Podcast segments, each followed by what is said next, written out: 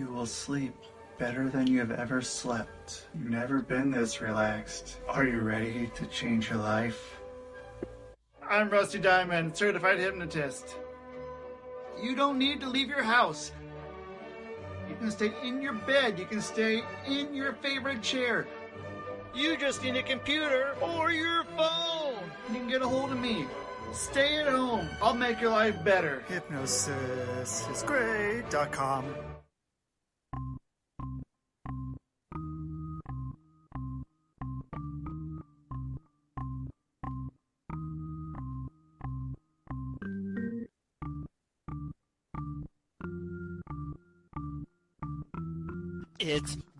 Rusty Diamond, motherfucker.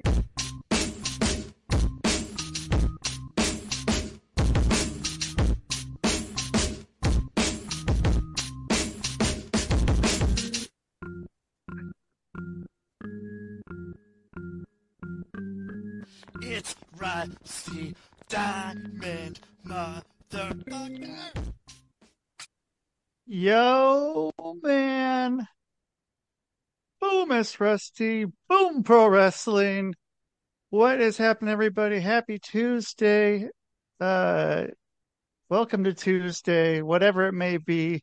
Thank you, everyone, for being here on the Rusty Diamond Podcast Network, here on the Podcast. And today I have a special guest coming back. And uh, my special guest is right here, right now. And my special guest right here, right now is Randy Myers. Right there, hey, buddy, man. How you doing? Uh, doing great. How are you doing? I'm spectacular. I'm spectacular. Thank you so much for having me on your podcast again. And great mug. Love it. Thank you, man. Yeah, this uh I love this mug, man. Um, Goes with your background nicely. It does, man. Like it's kind of the SpongeBob type of life. Uh, you know, it's uh, it's interesting. And then, uh, because yeah, and SpongeBob is kind of like, you know, uh, it's like kind of based off. Yeah, go ahead. I was just gonna say he's everything. Yeah, he's everything, and uh, I mean, based off of uh, the Mollusk from uh, from Ween, the album. Um, the big Ween fans, so that worked out pretty well. But um, yeah, man, it's great to have you back on. It's uh, it was it was fun getting to talk to you last time because it had been it had been years. So um, yeah, totally. Yeah, there's always stuff we can catch up on too. yeah. And so, uh, are you? Let's see. So last time you were doing a bunch of shows, uh, and then because you, you have Boom, uh, Boom Pro Wrestling, uh, as well as um, what you're doing with Defy and and then other places are are. I mean, what what's kind of going on in that that sense over there?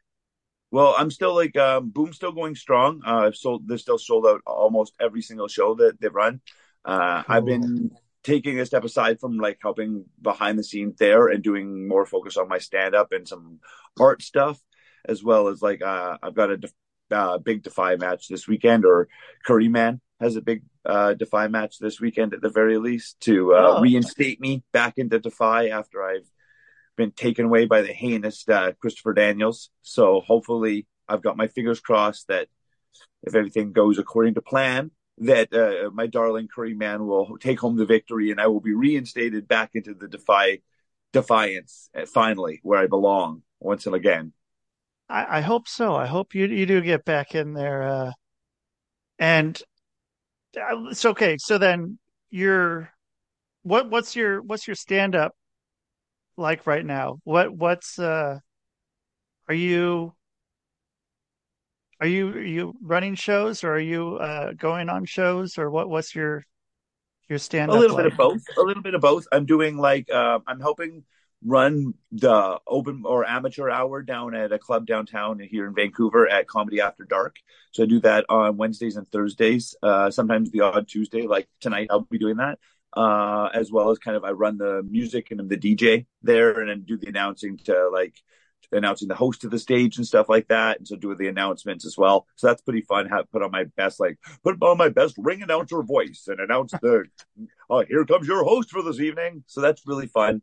Um, but I also, like I said, do help with like a little bit of uh, scheduling of the lineups and stuff like that. And then, sure as as Sam, if uh, there's an opportunity to get up on that stage, I do. I get up there. If like nobody, somebody doesn't show up, or if there's just a hole in the card or whatever, I'm up there. And then I also get up at the amateur hours and throw my two cents into the mic there. And then I also Yeah. run a show called uh, Comedy Vinyl that I've been running for the last just over a year, which is a comedy karaoke show that I run out of an art gallery here. So we have our next show on the 23rd of February, uh, which is going to be super fun. And then premises we do have comedians do a little bit of karaoke, like minute, minute and a half of karaoke, and then they go into their comedy set. So basically, we make them extremely uncomfortable doing something they don't normally do, and then have them shine at something that they're comfortable doing right afterwards. So it shows a little bit of vulnerability, which you don't always necessarily see within stand up. So right off the hop, they have to be vulnerable, and you have to watch them sweat a little bit, and then, like I said, watch them shine at what they're good at. Now, I mean, uh, karaoke seemed like it was kind of a thing that a lot of comedians were doing uh, as well, though. Um, I think was they see a microphone and then they're like, I need to talk into that. I need they people need to hear me. If there's a microphone, someone needs to hear what I have to say. I don't care if I have to do it by tune. I will do it if I have to sing. Yeah. Um, so then, like, what kind of karaoke are you getting? People that are doing because, like, when I think of karaoke, there are certain things that uh, you know always kind of end up showing up in any sort of karaoke uh, show or uh, karaoke night. Um, are any of those?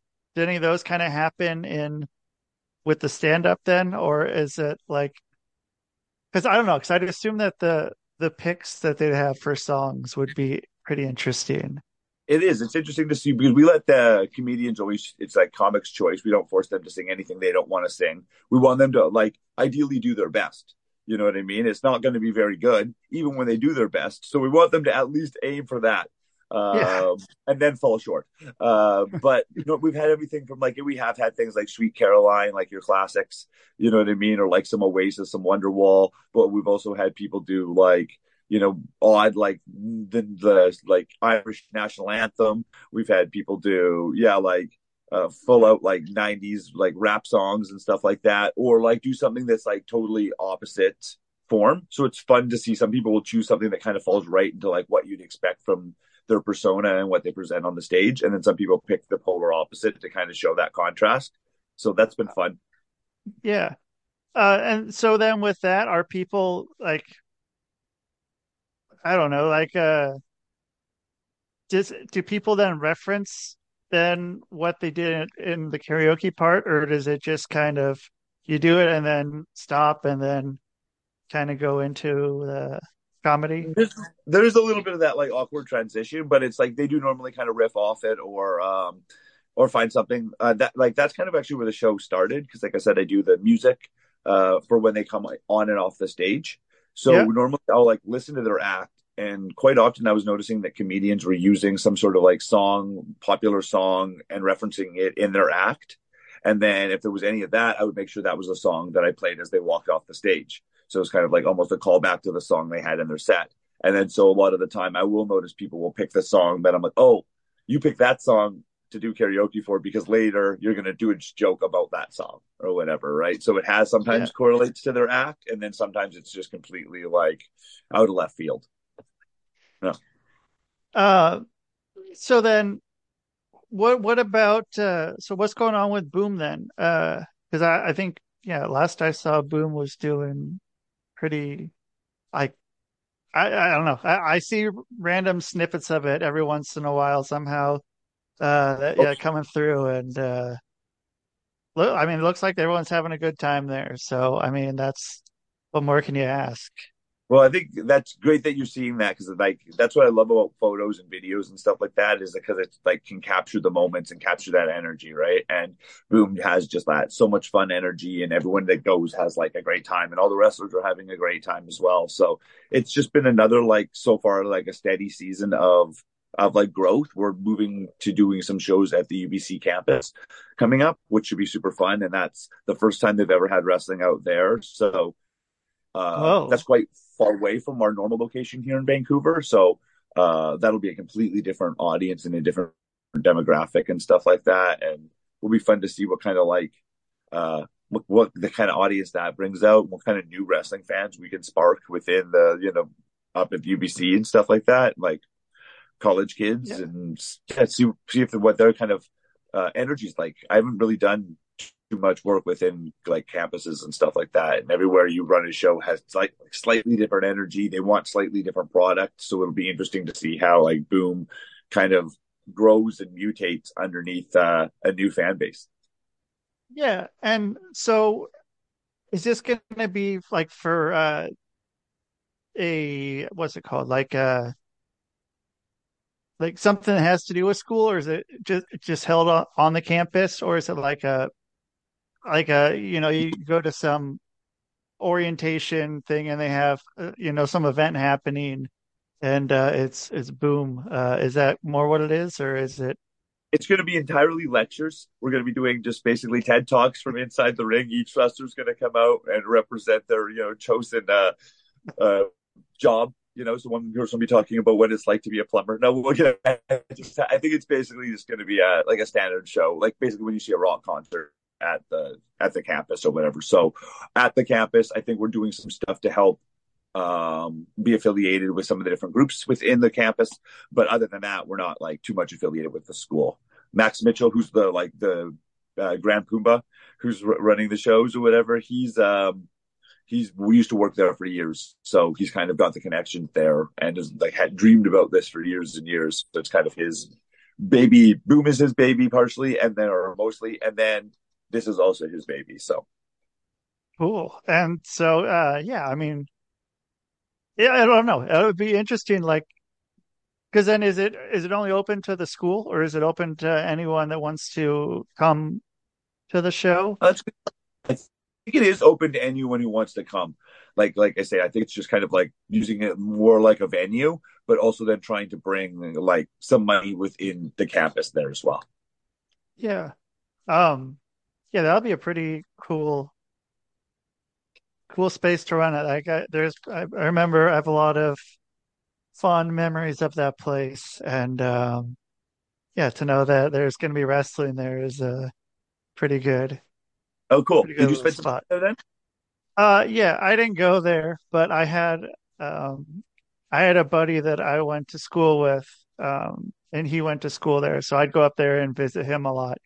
It cool. was it was really weird when because I didn't go up there for years. Um, but then like I, I used to go there a lot, and like a lot of those times were just sort of a a blur, I guess would be a, fair way to put it. And uh, but then like we started driving around, and I'm like, oh, okay, I just sort of like knew where everything was, sort of remembered everything. Like I couldn't tell you why or how, but yeah, man, I I've I don't know. I spent a lot of time up there in those uh, early 2000s, and um, yeah, it was it was uh, I don't know. It was a lot of fun, and um, maybe days, a lot of fun. We could have fun yeah, with our yeah. Come up there and uh, yeah, the glory of of then, and uh, so then what? Uh, I mean, yeah, dude, like, because yeah, last time we got to talk about that, uh, we talked about that match that you had, that the one with um, the oh man, now I'm I'm blanking on everything today. I'm just I'm losing it. The uh, the musical chairs match. Uh, Jeez. what what was it called?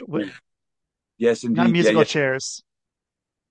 Yeah, it was a match that I had that you were that you really you remembered from back in the day? What was that match? I've had so much silly goofiness. With uh why am I blanking on his name? Uh he he used to be shoot. Okay. Was he Yeah. Was he tall? Nope, he was a short guy, blonde okay. hair. Um, oh, the musical match. That's what the it was. musical- the music match. Yeah. the music match. Okay. Yeah, yeah, where it was the whatever song was playing, we were kind of like riffing off that to go like into the next move or whatever. And when I was in control, the Right. music was playing, and when he was in control, the music stopped. Yes, that one. Um, yeah, man. Uh, yeah, and you- you've always got to yeah, kind of do something. You know, people are gonna remember your match. Um, you know, whether yeah, you're welcome. What whatever it may be. Um, I mean, even even back when you'd come to the shows in Portland back, uh, you know, way way, like yeah, before before I was rusty, uh, you know, those days, I'm, I, I'd always remember, you know, walk away remembering your, your matches and, um, have you, what have been some of the ones recently that have been kind of, like, I don't know, I guess they're all kind of out, out there, sort of, um, Yeah, I, I guess I haven't really. That's a good call. I haven't had any really extreme uh, gimmick weirdness recently. This one coming up at Defy with that Curry Man's part of is uh is got some gimmick to it where it's we have uh Christopher Daniels has been is the leader of the team Sovereign, so they're going to be at and they've been in like interjecting in all sorts of Curry Man's matches and fucking with my future, sorry, uh, and messing with with you know the fans' hearts and mine as well. So this time we're going to have them handcuffed to the ringside. So they're going to eat. They're going to be on one of the posts. So three of the posts are going to have a member of Sovereign handcuffed to them. And I'm really pushing for fuzzy handcuffs, but we're going to see if that goes through or not. But so this is the first match I've had kind of with a out there gimmick in a little bit.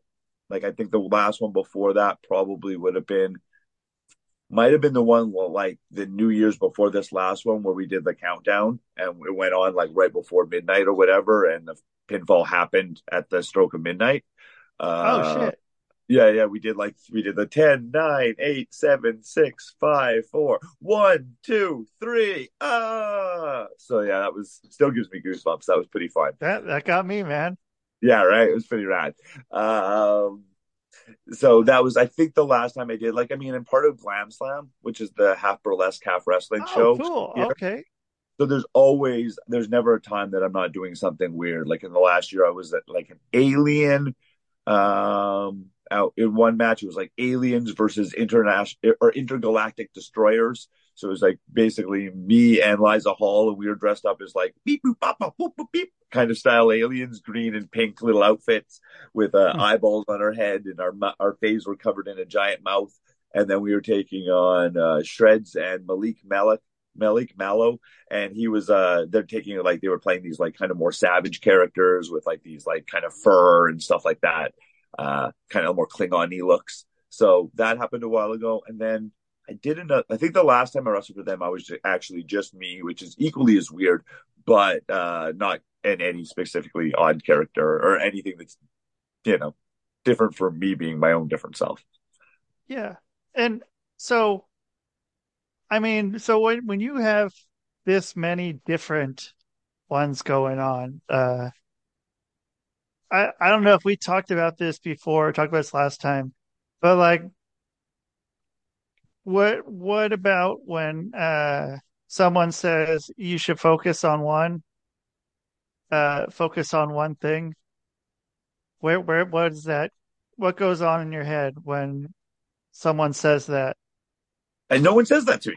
Someone should tell me that. I don't know. We'll see what happens when somebody tells me that. It'd be nice, uh, because that's not happening. Uh, people are just like, "Oh, do it." That's really nice. Um, I have a lot of support and, uh, you know, belief from others. Then and then they continuously like book me and kind of push me past my comfort zone. So I think if it wasn't for people not encouraging me to do this, um, all to have my finger in all these different pots. I maybe wouldn't, but it's kind of like I really believe that like I don't want to turn down opportunities and I want to take advantage of every opportunity that's given to me. And that's kind of like a motto that I try and live my life by. So if, and I get a lot of opportunities kind of tossed my way uh, because they know people know I'm probably willing to do it. This podcast included, you know, like I, I different things that people offer me the opportunity and to work with friends and like you know do something fun, uh, I want to do it. So for the most part, it's almost me that has to learn to say no, even if it's a cool opportunity, um, more so than people telling me that I need to focus on one thing. It's myself that needs to say, learn when what I can take on and what I can't take on. Because I find I do because of all these opportunities it tends to happen to overbook myself. Like weekends can get pretty thin when I'm doing a burlesque number, stand up, and a wrestling show all on those same weekend, or and they will probably all fall on a Saturday or a Friday night. So I'm juggling between all these things. So yeah, uh, I wish there was somebody to tell me, you know, to tell me I'm doing just to do one thing. I'd love that person. I think I'd pay them. I think that's what I'm paying my therapist to do. Uh, so just yeah, well, one thing will work. Uh, why not? And so that I mean, what happens then if you got three things in one day? Then what's you give yourself some time then eh, the next day to or, or is it usually I'd love to give it another day. I'd love to say that I do, uh, but but no, I tend to kind of just kind of uh, rush through to the next day, and then uh, and then when I have days off, then I'm burnt out. So I find I'm either doing like all of the things or none of the things, and I'm just staring at YouTube for hours watching thrifting videos. Uh, you know, that's yeah. where I end up. Like, how long have I been watching this person go through toys at the Goodwill? You know. I should yeah. get up. I should get out of the house. I should go look for toys at the Goodwill. have, uh, have you done that at all? Do you ever like? Because I've thought about this with because I watch a lot of thrifting videos uh, as well, but I I don't know because I would think about what I'd want to do, and I don't think I'd want to be there to like if if I had something where it was something like I've seen some guy do it with a um uh, like a GoPro attached like right here, mm-hmm. and then he does like voiceover stuff afterwards. Okay, I think would be more my level. I, I would. I, I don't know if I'd want to be there with the phone because I'd probably still be, you know, checking stuff too to see what it's worth and uh, totally. Yeah, some, yeah, you've got scan scan it on your phone and you want to like go through stuff with both hands and stuff. I thought yeah. about that too. Like, would I have like a GoPro on my head or would it be right. some of them like the chest mounted ones and stuff like that? But then yeah. I'm like, am I going to get the right shots and stuff like that? So yeah, I don't know. Like, and then am I like showing the product to my chest? Like, yeah, yeah. There, there's you, you see is. that? Yeah. There it is. Maybe a crotch cam. Yeah. Yeah. This there it there it is. There's the there's the new toy we found for today. And yeah. Yeah, I mean, like I don't know. I I watch. I love watching them. Um, it's so entertaining and it's it's crazy. Like some stuff, I uh. I I like I don't know. I've seen some where it looks like like going to garage sales. I like I like watching the garage sale ones more because I uh, enjoy like watching negotiation and and haggling, um, which is another weird thing. Like totally, that, that's like little level of it. I'd say that yeah. for me, like when it comes to like the thrifting overall experience, I think that garage sale is number one. Like if I was gonna like rank them, I think that garage sale is probably I don't know. You never know what you're going to find there. You're probably going to find somebody's like old collection that's like there's a chance you might find something that's been buried in the back of a closet for years and years, and you know, like some vintage Game Boy stuff I found at a garage sale, and like that was oh. like third hand to them. They'd done some work for some older couple, and the older couple had their children's Game Boy stuff or whatever. So it was like all through this, like, and you hear this story that you don't hear any other way. You don't hear that when you pick it up at uh, the thrift store. You don't hear that if you you can sometimes at the flea market. So I'd say probably experience wise, yeah. I'd say uh, I'd say uh, garage sale, flea market, thrift store. Then if you're going to order something off of like like maybe marketplace or ebay or something like that you know or maybe I don't know. I've had some fun talking to people on Marketplace too. So I think any place where you can kind of get the story behind it and get like that extra bit that comes with thrifting, that that's that's so fun.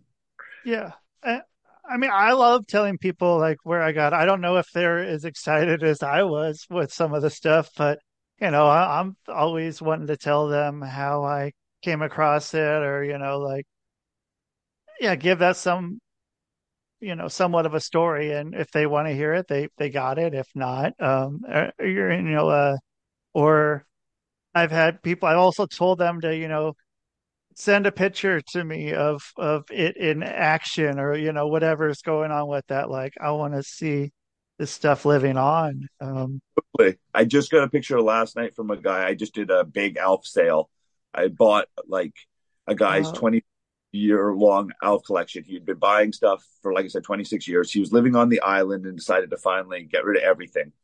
Uh, he was selling a little bit of it on Marketplace, and I sent him an offer uh, on one item, and then it didn't go through because he he sold it first. And then I did the same thing on another one. He seems like you really seem interested. I've got a lot more of this Alf. Are you interested in maybe doing like a lot sale? So I bought this guy's giant Alf collection. It had over like 700 pieces.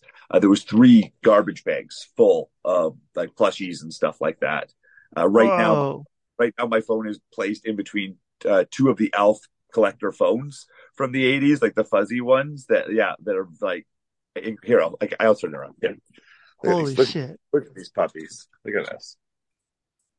Right? Whoa. Right? Okay.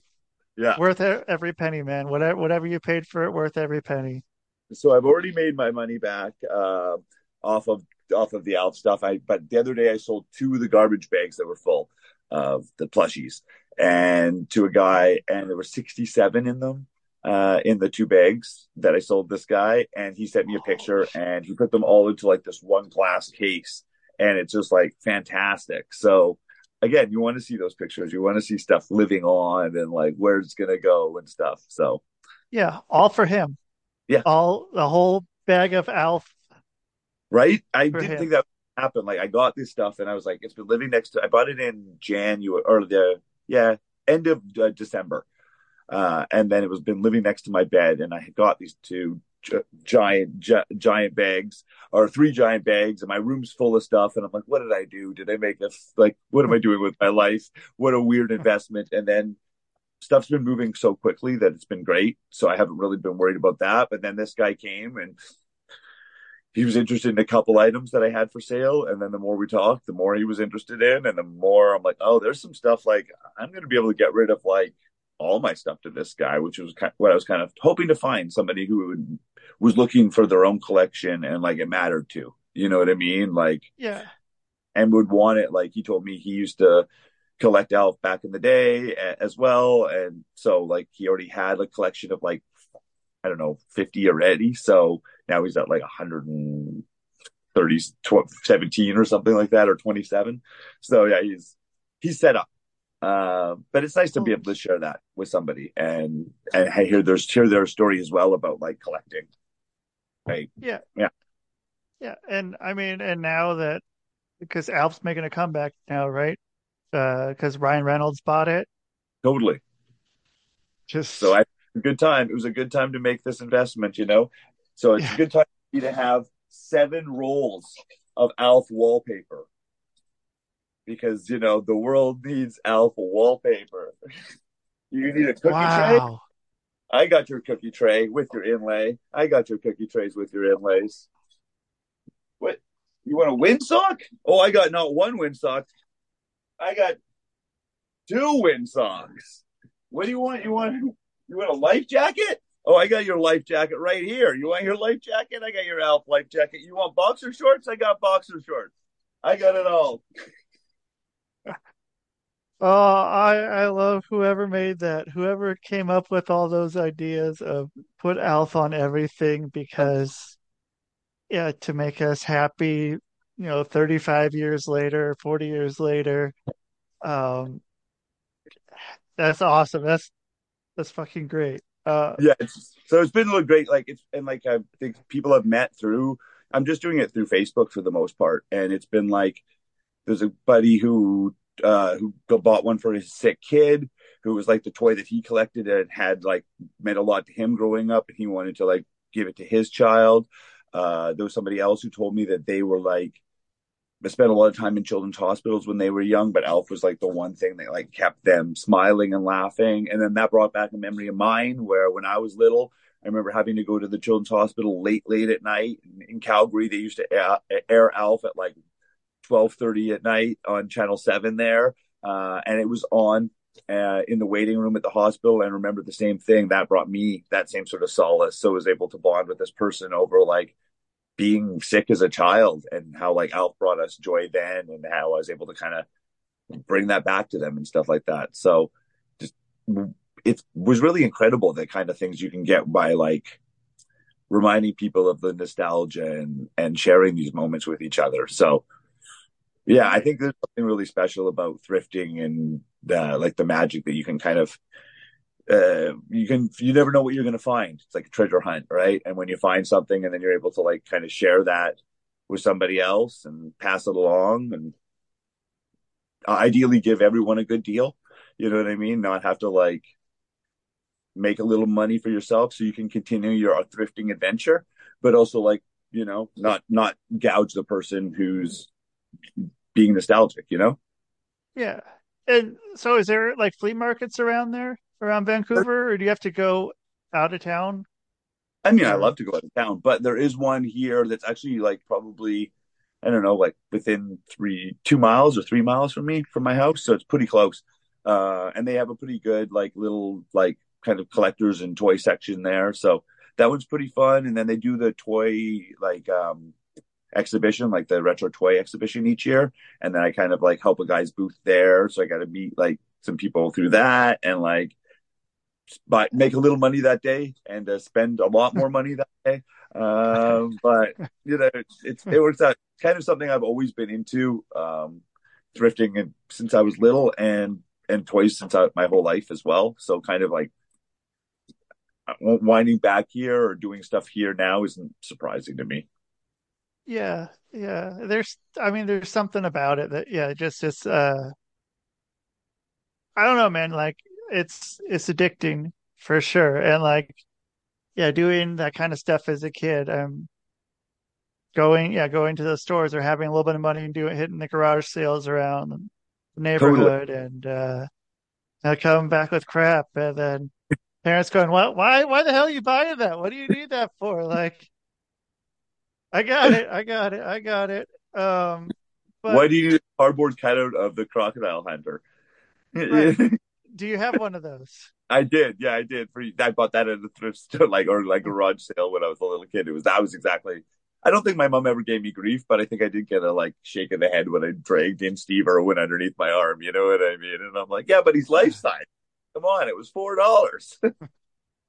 I mean, yeah, that's man, that's a great thing to have. Like, and to just where else are you going to get that? Like, and just the fact that you can have something that random show up and here it that's, is, and yeah, I think it really ADHD in my head. Like, it really kind of scratches that itch really nicely, where it's like just random, right? And it's like, oh, this, and I can hyper fixate on something that just kind of popped out of nowhere, and it's new, and it's like exciting, but also ignite something from the past from a different, like a more, I don't know, from this hits that nostalgia button, hits like hyperfixate. It, I don't know. There's something about it that makes me like feels like it works with my like kind of form of brain. Yeah, mine too, and uh, it's it's nice too. And then just like looking over at this stuff, like every once in a while, like, oh yeah, man, like I have that, or you know, when you get rid of it, even like it's kind of like it's nice to be like, okay, even if I know someone's flipping it, I'm I'm usually fine with it. Like if if I know they're gonna get something out of it, but then yeah, then I can hope that it's going to to someone else down the line. Cause it's still like it's not stopping on them. That's it's just not... part of the journey, right? Which is kind of cool. Uh, like yeah. that guy, the, the Alf Stu, he told me that he was able to flip five of the more bootleg looking ones to a lady. And he said that it made her day. And I saw the way it made his day and the fact that he was able to share with me that it made her day. Then it's just, it, it just carries on. Right. Right. Um, So the videos you're watching, the the thrifting videos, what what ones or what kind of ones are you watching? What are they doing? Um, mostly like I find mostly going to thrift stores or like the vintage toy sales and like buying or garage sales or whatever kind of any place they can get their hands on vintage toys for the most part. I think sometimes they're flipping uh, if they're looking for like a grail item or something like that. Uh, but most of the time it's for their own collection. I don't have as much room, so I have to live vicariously a little bit.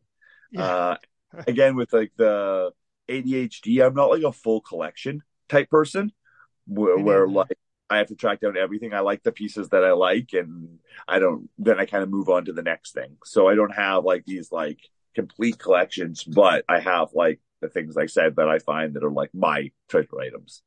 So that's the ones I watch most part is people like yeah hunting for their hunting just 80s 90s toys for the most part. Yeah, it, you ever uh you ever watch any dumpster diving videos? I've watched a little bit, but not much. Uh, but the ones I've watched, I was like, oh wow, some of the stuff that people found find in those. Like I watched one the other day where somebody found a bunch of like Disney um, rugs, and that like all went for. They were all pristine, and they were like Nightmare Before Christmas, Mickey Mouse. They're all Halloween themed, and they were all like, oh, you're gonna flip those right away. You know what I mean? And those yeah. just got out. Like, come on. And I, I myself found a Technodrome in an alleyway one time, like a complete, like it's not complete, but it's in pretty good shape for free. You know what I mean? Like yeah. I also found a Barbie, like a vintage 1970s Barbie yellow van one time in the alleyway. And then I, I put that up on Facebook. And then the guy I was taking improv classes from said that he rode that, what he like put his little button it when he was like three years old and it was his sister's and he smashed it and he she was super mad at him so he wanted to replace it for her all these years later. And so he, I traded it to him for improv classes. Holy shit. Okay. That's awesome. And it happened like in like, I don't know, two, days. like I, I found it, I cleaned it up, put it on Instagram. He sent me the message. I was about to pay him for improv classes that weekend. And I'm like, how about we do a trade? Boom, done. So like, that's, that to me feels like so the flow of the universe do you know what yeah. I mean? Like I, I, I find this thing that my friend needs because he wrecked it for his sister 30 years ago. And then I'm wanting to pay him. Like it just feels like it ties up in a little bow. Like yeah. sometimes the that happen in with thrifting feel like, uh, like things that are under, like when you get those moments from the universe that are undeniable. Do you know what I mean? When you find the yeah. item that you've been looking for for years or that was like just right for you or or whatever it is, you know what I mean? That just feels like it lands in like when you turn the Rubik's cube the right way and everything falls in place, and you're like, oh, this is those moments where you're like, there is something out here, and I don't know, maybe I'm looking for connections, but if I'm looking for magic and finding it, then I'll keep looking, you know? Yeah, and I mean, your friend probably wouldn't have gone out looking for that uh that piece. Like it, it was the thing like you're the one who's out doing it. You're the one who's out. Yeah, I don't know if you were you were seeking it out uh, and no, this piece was just walked alleyway. alley. This one was in the alleyway behind my house, behind my house, like in the next to the dumpster behind. Like it couldn't have been handed more to me. Uh, another example of that is where I got like I I don't know if you have this in the states, but like uh, in most apartment buildings, at least in Vancouver, um, there's a place down by the mailboxes where people leave their old crap that they don't want, but is maybe still oh. useful. So yeah. like a coffee machine or whatever, you know what I mean? And someone will throw works on it or like a sticker that says works or whatever. And then people kind of recycle that way. So there's almost like a little thrift store always happening at the front of every apartment building in Vancouver. Lower, yeah. I say, I say mid to lower end apartment building in Vancouver. I don't think the high end ones are doing this. Um, but I found a set of three of like uh, Kidrobot gorilla figures down there uh, that were like completely mint. And yeah, in that pile, they went for three hundred dollars. You know what I mean? And I didn't leave my house. I I found them in the front of my building. I came upstairs. I took a hmm. picture. I put it on Facebook Marketplace. Somebody came to the front of my building, and I handed them out the front door, and I got money. Like you know what I mean? So some of these things yeah. are like, I guess it's the people who are looking for it, like you said, kind of have their eyes open. But Yeah, I mean those were great. I missed that. I had that at uh, one of my places when I was living in uh, in Minneapolis. What like one of the apartments we were in had like in the lobby kind of part of the the building just stuff that was out there for whatever. I leave stuff when I could, but yeah, some of the stuff is like I'm taking that. I'm taking that. I know where that's going. That I know this gonna it's gonna do well, and um, and it was nice too. There was it was easy to get boxes, um, like the boxes, uh, the dumpster with the boxes in it was in a in an underground part. Um, Oh, because I mean that that's something that's tough though.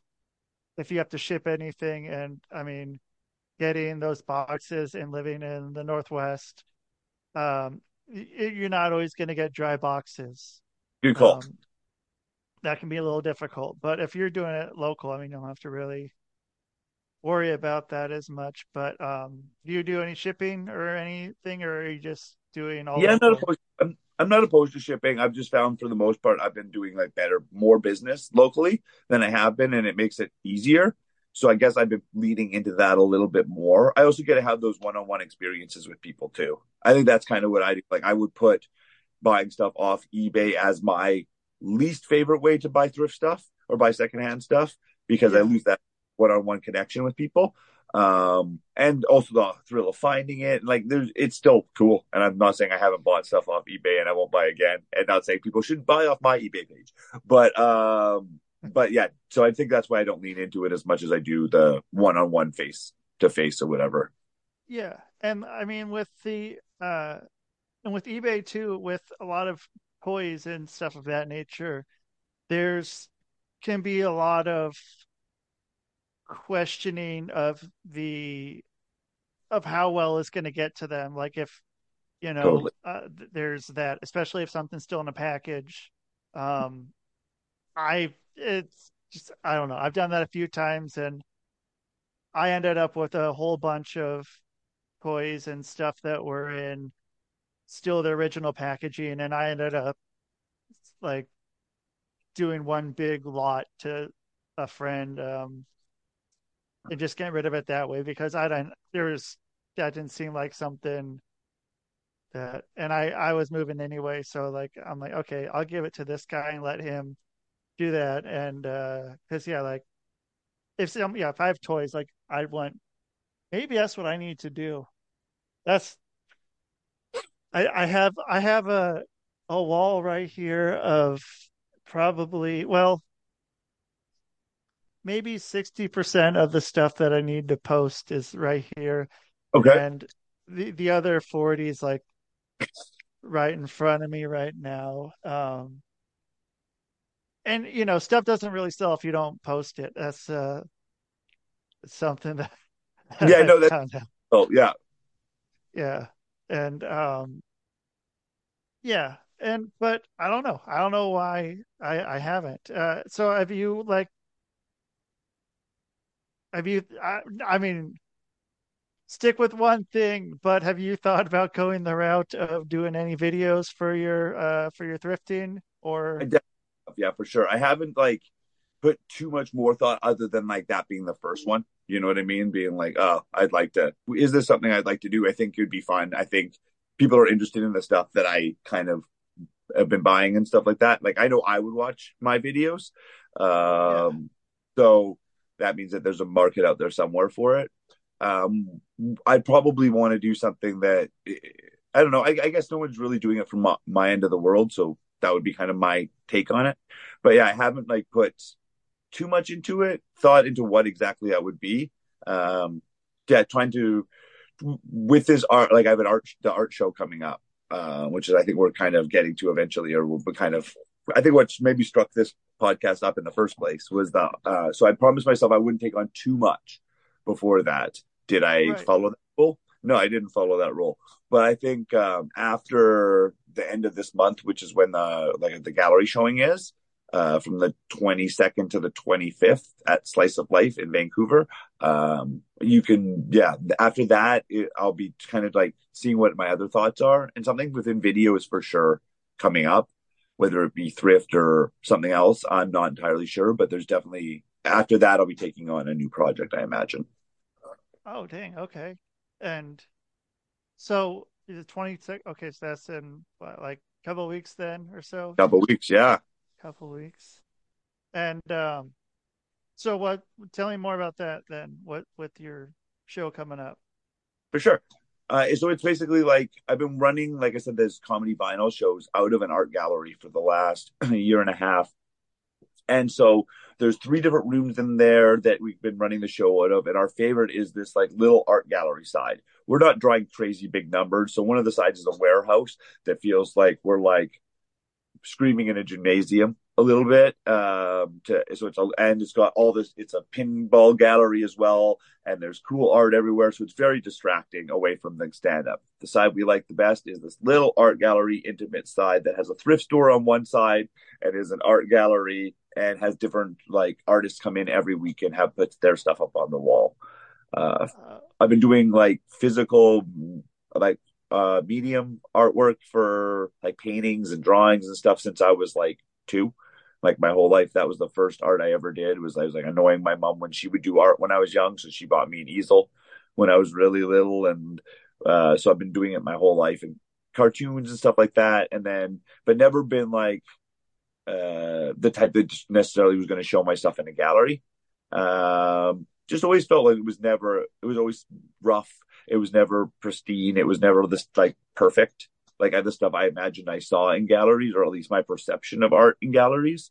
And then yeah. when I started going to Slice of Life and seeing uh, these shows and being in the room, I would kind of like was closer to the art than I'd ever been before, uh, and was able to see kind of little imperfections uh, and how they didn't matter and how they were still on the wall and how this person's borders weren't perfect and but still when i took a step back that's a great fucking painting and it didn't take anything away from it uh, so that really seeing the imperfections inspired me that i'm like you know what i can i can do this uh, and during uh, the pandemic when there was uh, i really like found that that kept my hands busy like I needed something to do. So I was drawing, I was painting, I was doing needle felt work. So I ended up like with like stacks of paintings and pieces of work that I had finished. Um, so I was like, you know what? I'm gonna like throw my hat into the ring and see about if they'd be interested in having me at their gallery. And so they said yes, and uh, and we arranged it so that we're gonna be doing a comedy vinyl show on that art gallery side while my art's being shown. So it's to be like my art on the wall and me doing my art on the stage. And so like all the things happening at once, uh, which is really cool. And then I'm going to be selling like some, some t-shirts I've made as well as some uh, stickers that I've designed. Uh, so there's like kind of like cheaper things you can buy. And I'm also trying to keep my art like a reasonable rate. Um, just because it's, I, I, what, what could I buy? within reason. You know what I mean? I don't want to take advantage of anyone or to make somebody not be able to get a piece because it, it's priced out. Right. And so I definitely want to, you know, not. I did it for expression, and if somebody can show that they like that expression and toss me something to make, buy myself a cheeseburger, I'm happy. Maybe two, maybe burgers. Yeah, maybe, maybe a couple of good, uh, at least a double cheeseburger or so. Oh hell yeah. Yeah. Um so is your uh how are you making the shirts? How's that going? Are you like do you have a press or do you uh are you make like drawing Silk on them? Uh silk screen is what what I do uh, basically what I'm doing is like um that one is a third party, so I am getting someone to help me with it, but it's my like I drew I hand drew a logo then I went on to Photoshop and I altered the logo to make it right for the silk screening. And then am getting a friend to do that. I've done my own silk screening uh, in the past, uh, which is something also I'd like to do. Uh, and maybe I'm hoping to get my hands on this screen when this run is done, and then kind of that way I have it for future projects and stuff like that. Um, yeah. But I didn't. I I I've learned, and that's one thing I'm kind of trying to continue to learn is like to as much as I want to do all these things, if I can like kind of in a way spread the wealth too. You know what I mean? If I can like I don't need to take on every art project myself. Uh, and if somebody's there that can help me, then I want to like, and it's their skill, then I don't need to make it my skill. And that's one thing I've, I, I noticed myself being a little bit greedy with, or maybe greedy is the wrong word, ambitious, but also kind of greedy, where it's not like, I don't want to own all the things in the world. I don't need the fanciest car or like whatever, but I want to like have every skill. Yeah. And to learn that I don't need to, and then I get down on myself or beat myself up when I don't learn the skill in a second, rather than going to someone else who has the skill. Like if I want, like rather than becoming a hypnotist, I how would I go to you? You know what I mean? You know, and then Right. it builds community and it makes things rather than me having to do everything myself. And I've really like. I'm I'm really appreciative of the people I have in my life that like uh, seamstresses or people who do hair or people who do have done my makeup or take pictures or whatever all these other people because when we can combine like our art then it's even it's even better Yeah, and I mean, it seems like it's such a hard thing to let go of part of it, you know, being all controlled by you and uh, you know, every little bit of it. But yeah, like being able to collaborate with someone and, you know, being able to to put them over and like, you know, put what they're doing out into the world. Um, while taking stress off you it feels kind of like a win-win you know what i mean if i'm trying to make my own wrestling gear as well as being the wrestler in the gear as well you know eating right and working out knowing the moves but also making the stuff and learning how to like how about I pay you and I say thank you so much for your talent and respect the hell out of you. Spread the good word of how much how much I love your tights. Wear Yeah. them all over place so everyone can see your work while I'm doing my work at the same time, and I don't need to ha- stress about it. And I also wear nice tights rather than the shitty ones that I would make myself. Um, Yeah. win. Have you ever made your gear at all or any parts of your gear? Definitely made like distressed it. I wouldn't say I've made anything. I think I've wrecked stuff and then wore it to the ring. Fashionably stuff. Yeah. Um yeah, I mean it's there's there's so much that's so easy to ah man, like I don't know. I I would I, I don't know. I don't know why it seems so difficult to to do that, to just and it shouldn't be. It shouldn't be that difficult.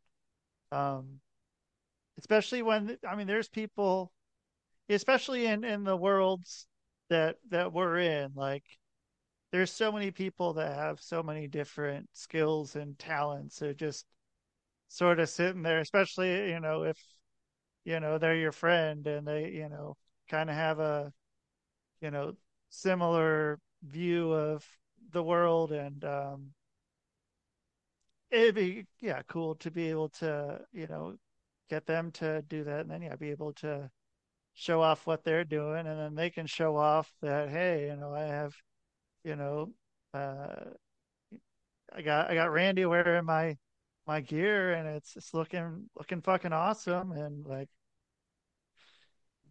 why Yeah, not I- why not I don't know. I don't know what it is. I don't know. why. part, yeah, part. I don't know. Part of it, I think, I, we don't want to be told no, or we don't want to be. We we don't want to share our dream because somebody might tell us that it doesn't. It's it takes on a reality as soon as we share it with somebody. You know what I mean? It's one one more Yeah. step So like, there's that scary scary part of it actually coming to fruition because then I have to like live up to it. I am called to action, and I think then there's also the like like I don't know the want to be able to oh I can do that. And, and sometimes you have to put that aside you know? Like I made that t-shirt design the other day that I said I just shipped it off to the uh person and it was not easy on me. Like I'm not a computer tech person at all. Uh I was having really struggling with like just getting it off. Like I made it four different times. I was sweating bullets. I was like it made it wrong. Then I do it this way and it was wrong. And then that way and it just took so many different times. I finally get it sent off. And then a comedy company, a comedy club I work for, uh, the thread pops up and it's like, hey, we're looking to have a t-shirt made. We think it'd be a good way to like make money off the, uh, make some more extra money. And I'm like, oh, you know what? I could make that t-shirt. And they're like, could anyone do this? And I'm like, well, I could definitely do that. And I had to take a step aside and be like, did you just have fun making your own t-shirt? You could do this. For sure you could. You're not going to get paid to do it. So that's not really not that it's all about money, but it's going to be a lot of stress and a lot of things taking you away from things that that you are already working towards and things you already projects you already said yes to. So Yeah. I left it. I was like don't don't message them about it. Not two hours later, had somebody else come up with a design, and they were going with that. And so somebody else filled in that gap that I felt the call to action, like I need to be the one to do this. I didn't need to be the one to do that. Someone else did it. And I don't know whether their design was any better or like was any worse than the one I would have come up with. Probably better. And it was funny because it was almost the same. Like one of the images I had in my head was place called Underground Comedy. So I pictured uh, stairs. You know, seems simple, right? Probably Yeah. what you pictured too, right? And that was on the shirt. Well, I pictured making a shirt with stairs. They made a shirt with stairs. I think theirs is better than the one I would have made. So it was the right way to taking a step aside was the right way to go. Eh, you know, You didn't have to be sweating bullets. right? No, exactly. Yeah. You have to do like I'm good at like the thought of it and stuff like that, but transferring it from physical, either physical to uh, digital or getting it in a digital media or in a digital platform is harder for me than it is making it a physical one. So I do that stuff and other people do other stuff. And it's like The Rock said, know your role. And I think that's something we need to like kind of I, I, I hold the heart and I don't take it as like an insult. You know, I think it's like like you're rusty. You're great at being rusty. You know, that's who you're meant to be. You do rusty better than anyone else can do rusty. And if you're trying to play another role, you're not going to succeed in it as much. And same with me. Like I'm Randy, I'm Theo, I'm me. You know, whichever hat I'm wearing at the moment. Uh, but like that's all the same person, and I can only play the roles that I can play, and and succeed at the roles that I'm meant to play. So uh, Yeah. we don't need it all. Who better than you? Who who better? than Canyon, Yeah. right? Yeah, than Canyon. And cross out Canyon and, and write Randy for today. Yeah. Uh, but uh, yeah, Pretty good shirt if it said if it said who better than cross it and then it says you. You was written Yeah. underneath. That's like this nice motivational kind of cute. that that would be that would be, and uh, why not? Why not? That's yeah. It that would probably actually do pretty well. It's not a bad Um, shirt. Uh, not a bad shirt. Uh, not not to add one more thing to your plate. Um, yeah. Um, so where where's everyone gonna find you? I, you've already said a number of of things uh, and places, and I can throw those into the notes as well. Cool. So I, I think the next thing will be like uh I will be in, in the I will be sitting backstage biting my biting my nails watching Kareem Ann take on Christopher Daniels uh for my honor uh this Friday night at Defy. Uh you can also see me at uh, Defy 7, their big 7th anniversary show which is going to be fantastic. Wow. And, yeah, right? Pretty exciting. And I think I've been there for not 7 but like 6 and a bit. So it's been a really fucking fun ride. Like I, I, I'll never be able to say enough good things about what that company has done for me as like a person and for wrestling in the Pacific Northwest. Uh, helped me grow as an entertainer and as uh, as a human. And so I could get emotional about it. So I will stop before I get too sappy. But so that's where you can find me crying backstage at Defy number Defy Seven this uh, Friday night. Uh, I've got I'm doing Roast Battle Vancouver on the 15th of January. So it's my first time doing a like a one-on-one roast battle. So I'm excited to see how that goes. Um, because it feels like wrestling to me. It feels like we're just gonna, I'm just think we're cutting promos on each other, at least in my brain. Cool. That's all I'm Yeah. doing. Right? Yeah. So, um, uh, for the roast battles, do you what's how's that work? Do you know who you're going against? Or there's like, is there like eight people in there, and you have to kind of know something about all of them, or is it just uh, It's one on one. We get told our we get to told our opponents in advance.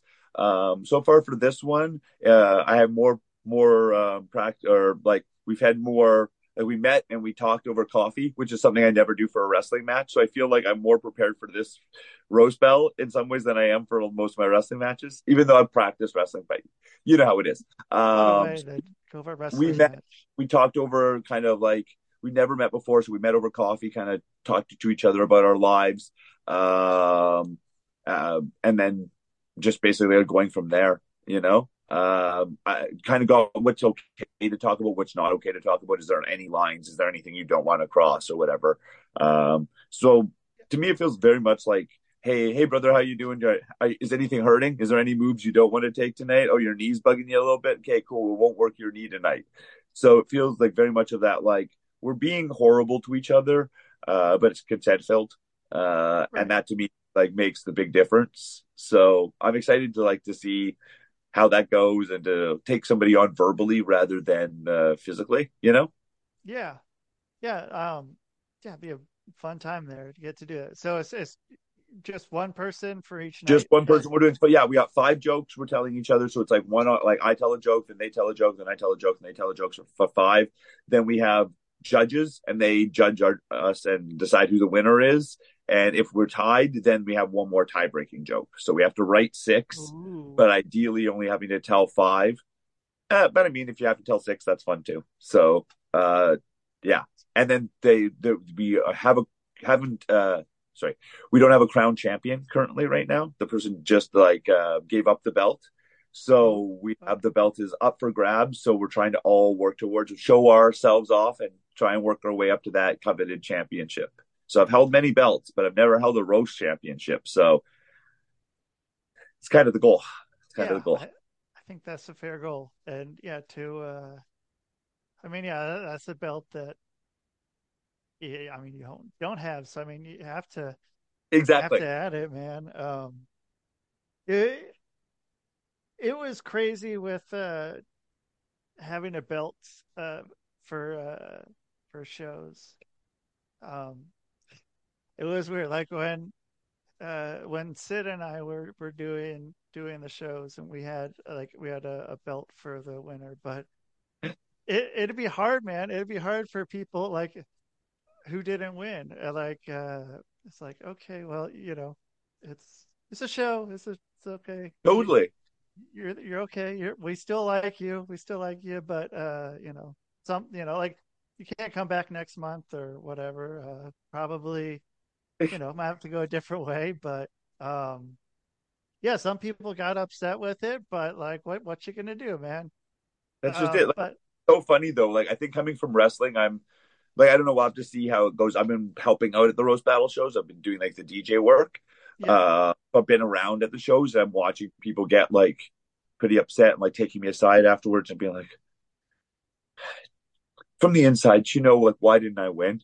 And I'm like, oh my goodness, these people being super upset about it. And uh, yeah, I'm not a competitive person in that way, so I think it'll be interesting to like. I want to win, obviously, but I don't.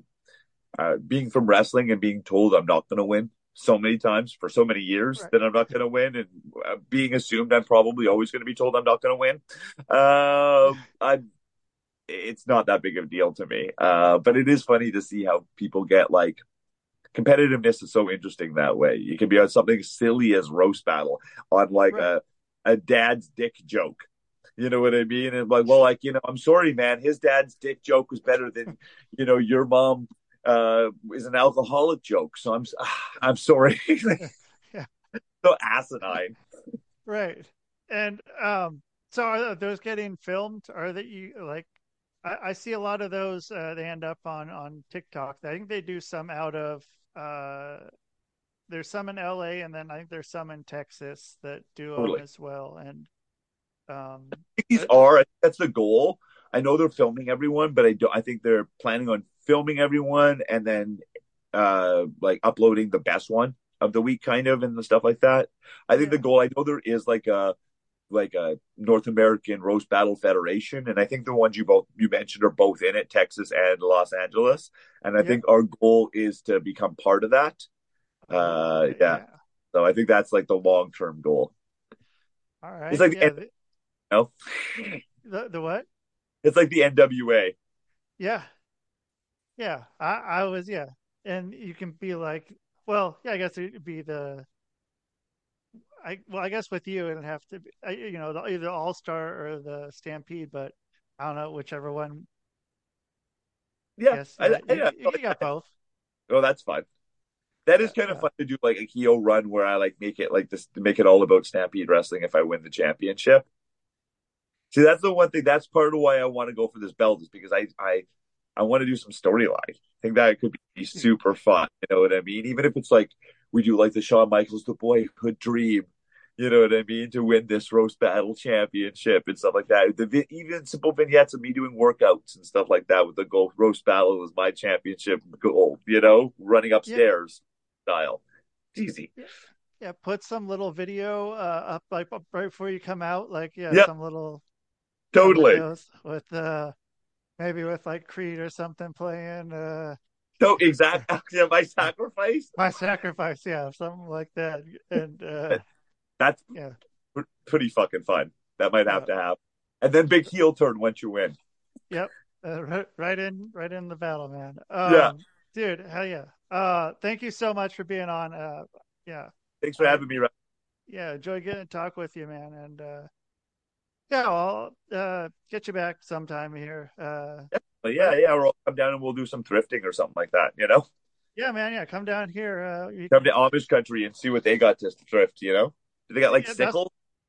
that's what I'm trying to figure out. I I bet, I bet there's some there's some uh interesting stuff. It's wild. Uh, so I went to this Christmas party, and um, it's with a bunch of Amish people, and since so like they sound like a mixture of like the uh like CKY like like Jack Bam Margera type type of uh, or like Bloodhound Gang kind of kind of accent mixed with like Bob and Doug McKenzie. Uh, yeah, it's it's an interesting um, accent, but yeah, man. Um, yeah, I'm I'm excited to get to garage sale season. I'm waiting. There's there was one the other day, but usually have to you know it was a nice day out, so got to wait maybe another couple months and then yeah start We're close. I was just thinking that the other day. I'm like, March is right around the corner, and Keeners will put it out there. If it's nice, Keeners will do a March garage sale. Yeah, yeah, yeah. I hope hope it's soon, man. I, I'm waiting. I'm counting down the days. So, Me too. um, yeah. Well, hey, have a great rest of your day, and uh, we'll keep in touch. All right. For sure. Take care, friend. Bye, You y'all. bud. All right, ravenous Randy Myers, dude. Fuck yeah. Um, yeah, that's fun. I like uh, I like our conversations. I'm glad we got to talk about thrifting in there as well. So, thank you everyone for listening here on the Rusty Diamond Podcast Network, and that is the show, man.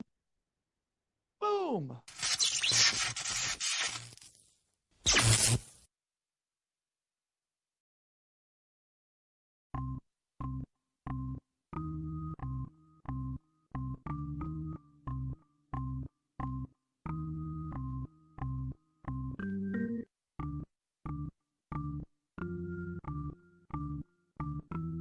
It's Rusty Diamond, motherfucker.